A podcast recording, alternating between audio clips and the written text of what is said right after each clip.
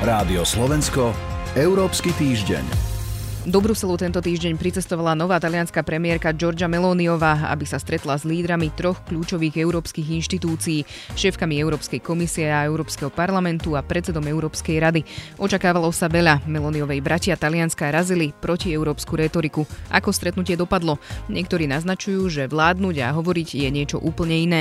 Rozoberieme to teraz s Radovanom Gejstom z portálu Euraktiv. Dobrý deň. Dobrý deň. Moje meno je Sonja Vajsová. Európsky týždeň. Niektoré médiá si všímajú, že talianská premiérka Giorgia Meloniová nezamierala ku konzervatívnym spojencom do Budapešti alebo Varšavy, ale do Bruselu. Cesta bola ostro sledovaná, pretože počas volebnej kampane Európsku úniu kritizovala. Teraz ale dostala od portálu Politico prívlastok Eurofilka. Čím si možno vysvetľujete ten zvrat? Sú to tie miliardy z plánu obnovy? Vidíme veľmi šikovnú premenu z opozičnej političky na na premiérku krajiny, ktorá, ako ste poznamenali, naozaj potrebuje európske peniaze z plánu obnovy a iný typ európskej podpory. No ja vie, že ak chce uspieť ako premiérka, tak to nemôže robiť konfrontáciou a jej prvým plánom je hľadať nejakú formu spolupráce s európskymi inštitúciami. Samozrejme má svoje záujmy, chce robiť nejaké zmeny v pláne obnovy, ale v zásade nekoná sa žiaden z katastrofických scenárov zatiaľ, ktorého sa obávali tí, ktorí videli už na čele krajne pravicovú političku. Ako Melaneva dnes vystupuje viac ako centristická politička. Uvidíme, ako sa to bude vyvíjať ďalej, lebo skutočná povaha politika sa objaví v zlých časoch. Čiže keď, sa, keď vznikne nejaký konflikt medzi Talianskom a Európskou úniou, akým spôsobom ho bude Meloneva riešiť.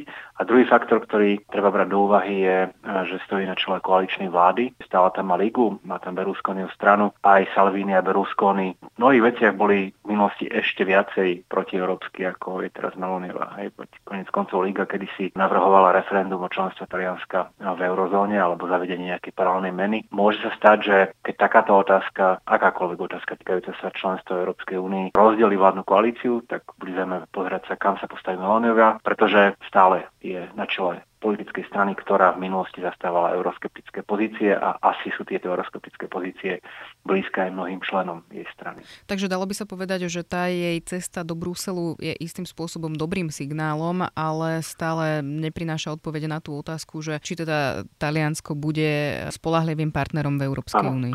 Áno, všetko sa ukáže v kríze, veď konec koncov Robert Fico ako premiér kedy si tiež vyhlasoval, že chceme byť súčasťou najhlbšieho jadra a potom, alebo dnes je politikom, ktorý neváha kritizovať Brusel v mnohých oblastiach. Čiže to dôležité sa ukáže, keď príde nejaký konflikt, nejaká kríza medzi talianskou vládou a európskymi inštitúciami. Ale teraz Taliansko potrebuje vlastne tie peniaze z plánu obnovy. Jeden vlastne z tých najväčších e, objemov nedostane Rím. To je tých 200 mm, miliard. Áno. Taliansko čerpa najväčší objem z plánu obnovy zo všetkých členských krajín a plus pre Taliansko e, teda paradoxne dnes sa Taliansko nachádza v relatívne dobrej situácii.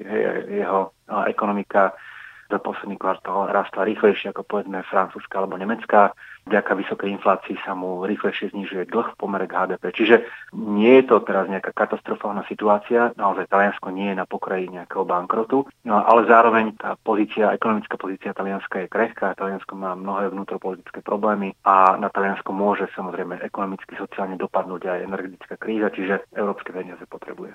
Keď teda hovoríte, že Taliansko potrebuje Európsku úniu, naopak, e, prečo je potom Rím pre úniu dôležitý ekonomicky, ale napríklad aj migračne, lebo teraz aj sa hovorí o tom, že nová talianská vláda hovorí, že nebude napríklad prijímať humanitárne lode s utečencami. Mm-hmm. Konkrétne k migrácii to je v podstate obohatá pesnička, ktorá sa objaví vždy, keď je o vláde, keď Mateo je o vláde Salvini. Mateo Salvini realita je taká, že áno, pravdepodobne to bude ťažšie, ale neviem si predstaviť, že by talianské úrady dovolili, aby tí ľudia umierali na mori. To znamená, že bude to ťažšie, ale tiež budú musieť nejakým spôsobom spolupracovať, fungovať. Čiže pravdepodobne z Talianska bude znova vychádzať veľký tlak na to, aby Európska únia možno nejakým spôsobom prísnejšie zavrala hranice, lenže morská hranica sa nedá zavrieť. Bude asi vychádzať aj tlak na to, aby Európska únia riešila otázku, ktorú sme nevyriešili od roku 2015, ako si spravodlivejšie prerozdeliť zodpovednosť za ľudí, ktorí, za migrantov, ktorí prídu na územie Európskej únie a pri ktorých máme povinnosť nejakým spôsobom posúdiť, či majú právo na azyl alebo inú formu ochrany. To všetko bude a pravdepodobne narazí na krajiny ako, ako je Česko, Slovensko, Maďarsko Slovensko, ktoré boli proti akémukoľvek prerozdeľovaniu migrantov, aj keď paradoxne Slovensko by to možno dnes viacej pomohlo. Nečakal by som tuto nejaký veľký, veľký konflikt. Európska únia potrebuje Taliansko kvôli tomu, že Taliansko je samozrejme jeden zo šiestich, alebo jedna zo šiestich veľkých krajín Európskej únie. Napriek všetkým problémom je to veľká ekonomika, je súčasťou G7. Taliansko je treťou najľudnatejšou krajinou Európskej únie, ale čo je hlavne dôležité, akákoľvek kríza v Taliansku, hospodárska kríza, hlboká politická kríza by sa prejavila aj e, v ostatných európskych krajinách. Čiže to nie je malá izolovaná kríza, ktorú, no, ktorá je iba krízou danej krajiny.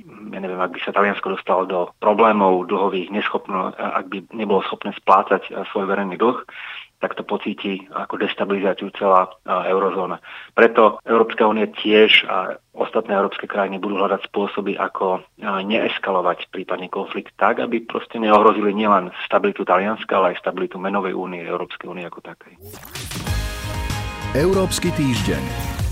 Pokračujeme v Európskom týždni a v rozhovore s Radovanom Gejstom. Eurozóna čelí rekordnej inflácii a v októbri dosiahla nové maximum 10,7%. Sú pritom problémom len vysoké ceny energií, ktoré boli viac ako 40% vyššie v porovnaní s rovnakým mesiacom minulého roka, alebo je v tom aj niečo iné ďalšie? Čísla ukazujú, že naozaj hlavným motorom inflácie e, sú drahé energie. Dvojciferné e, zdraženie sa už týka aj potravinárskych výrobkov, alkoholu, tabaku. To do istej miery súvisí s energiou a samozrejme súvisí to s potravinovou krízou, ktorá zase súvisí s útokom Ruska na Ukrajinu. V konečnom dôsledku tým spoločným menovateľom vysokého rastu cien dnes v Európe je do značnej miery ruská politika. Dalo sa asi čakať, že keď sa bude svetové hospodárstvo zotavovať z pandémie, tak budú rastení, pretože sa zvýši dopyt e, po niektorých tovaroch, suroviniach a tak ďalej. To všetko sme vedeli, ale zároveň keby nebolo bývalo ruského útoku na Ukrajinu a ruskej politiky, spôsobom, akým Rusko využíva energiu ako zbraň, tak by určite narastie nebol taký vysoký. A čo ale napríklad Európska centrálna banka jej kroky reaguje dostatočne na infláciu a tak ďalej? Ak porovnáme Európsku centrálnu banku s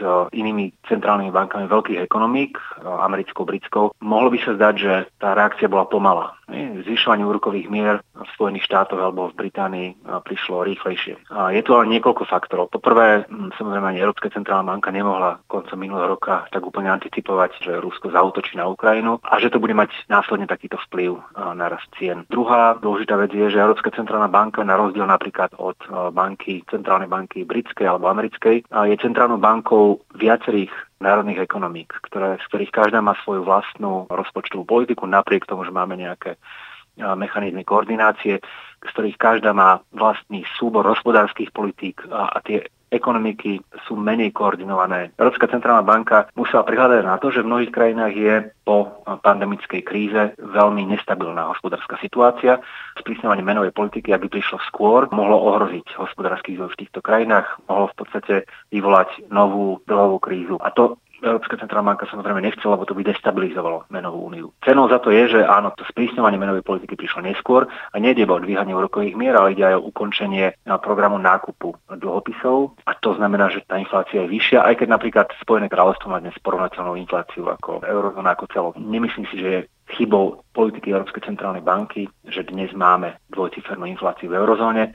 A sú to, je to pre, predovšetkým výsledok vonkajších faktorov, ktoré sú mimo kontroly Európskej centrálnej banky a do značnej miery mimo kontroly Európskej únie. A aký je vlastne ďalší výhľad, aj čo sa týka teda eurozóny a inflácie a možno tých úrokových sadzieb? Sú tam asi dva faktory. Opäť ten prvý nevieme tak úplne kontrolovať a to je, ako bude ďalej Rusko postupovať, či sa bude snažiť ukončiť vojnu na Ukrajine. Budú stále existovať tlaky na rast cien nielen v energetických surovinách, ale napríklad aj potravín. Druhá vec, tá už je viac v rukách Európy, európskych krajín a to je, ako sa dokážeme vysporiadať s energetickou krízou. Ak sa nám podarí znížiť dopyt po energiách, najmä po energiách, ktoré dnes dovážame, ak ich dokážeme nahradiť buď väčšou šetrnosťou, alebo ich dokážeme nahradiť nejakými alternatívnymi uh, využitím alternatívnych zdrojov energie, tak tým pádom aj inflácia sa spomalí. Pravda ale je, že spomalenie inflácie nemusia okamžite pocítiť ľudia a pravdepodobne napríklad na Slovensku ten najväčší nápor pocítia ľudia na budúci rok. Aj ak by sa podarilo spomaliť infláciu, tak v niektorých krajinách pre niektoré no, skupiny obyvateľov tá situácia stále ešte bude zlá. No a to už je potom v rukách národných vlád, ako dokážu no, ochrániť obyvateľov, ale aj firmy proti dôsledkom takto rastúcich cien. Uzatvára Radovan Gejs, ďakujem za rozhovor. Ďakujem aj do počutia. Relácia Európsky týždeň je na konci. Za pozornosť pri jej počúvaní ďakujú portál Euraktiv a Sonja Vajsová. Európsky týždeň.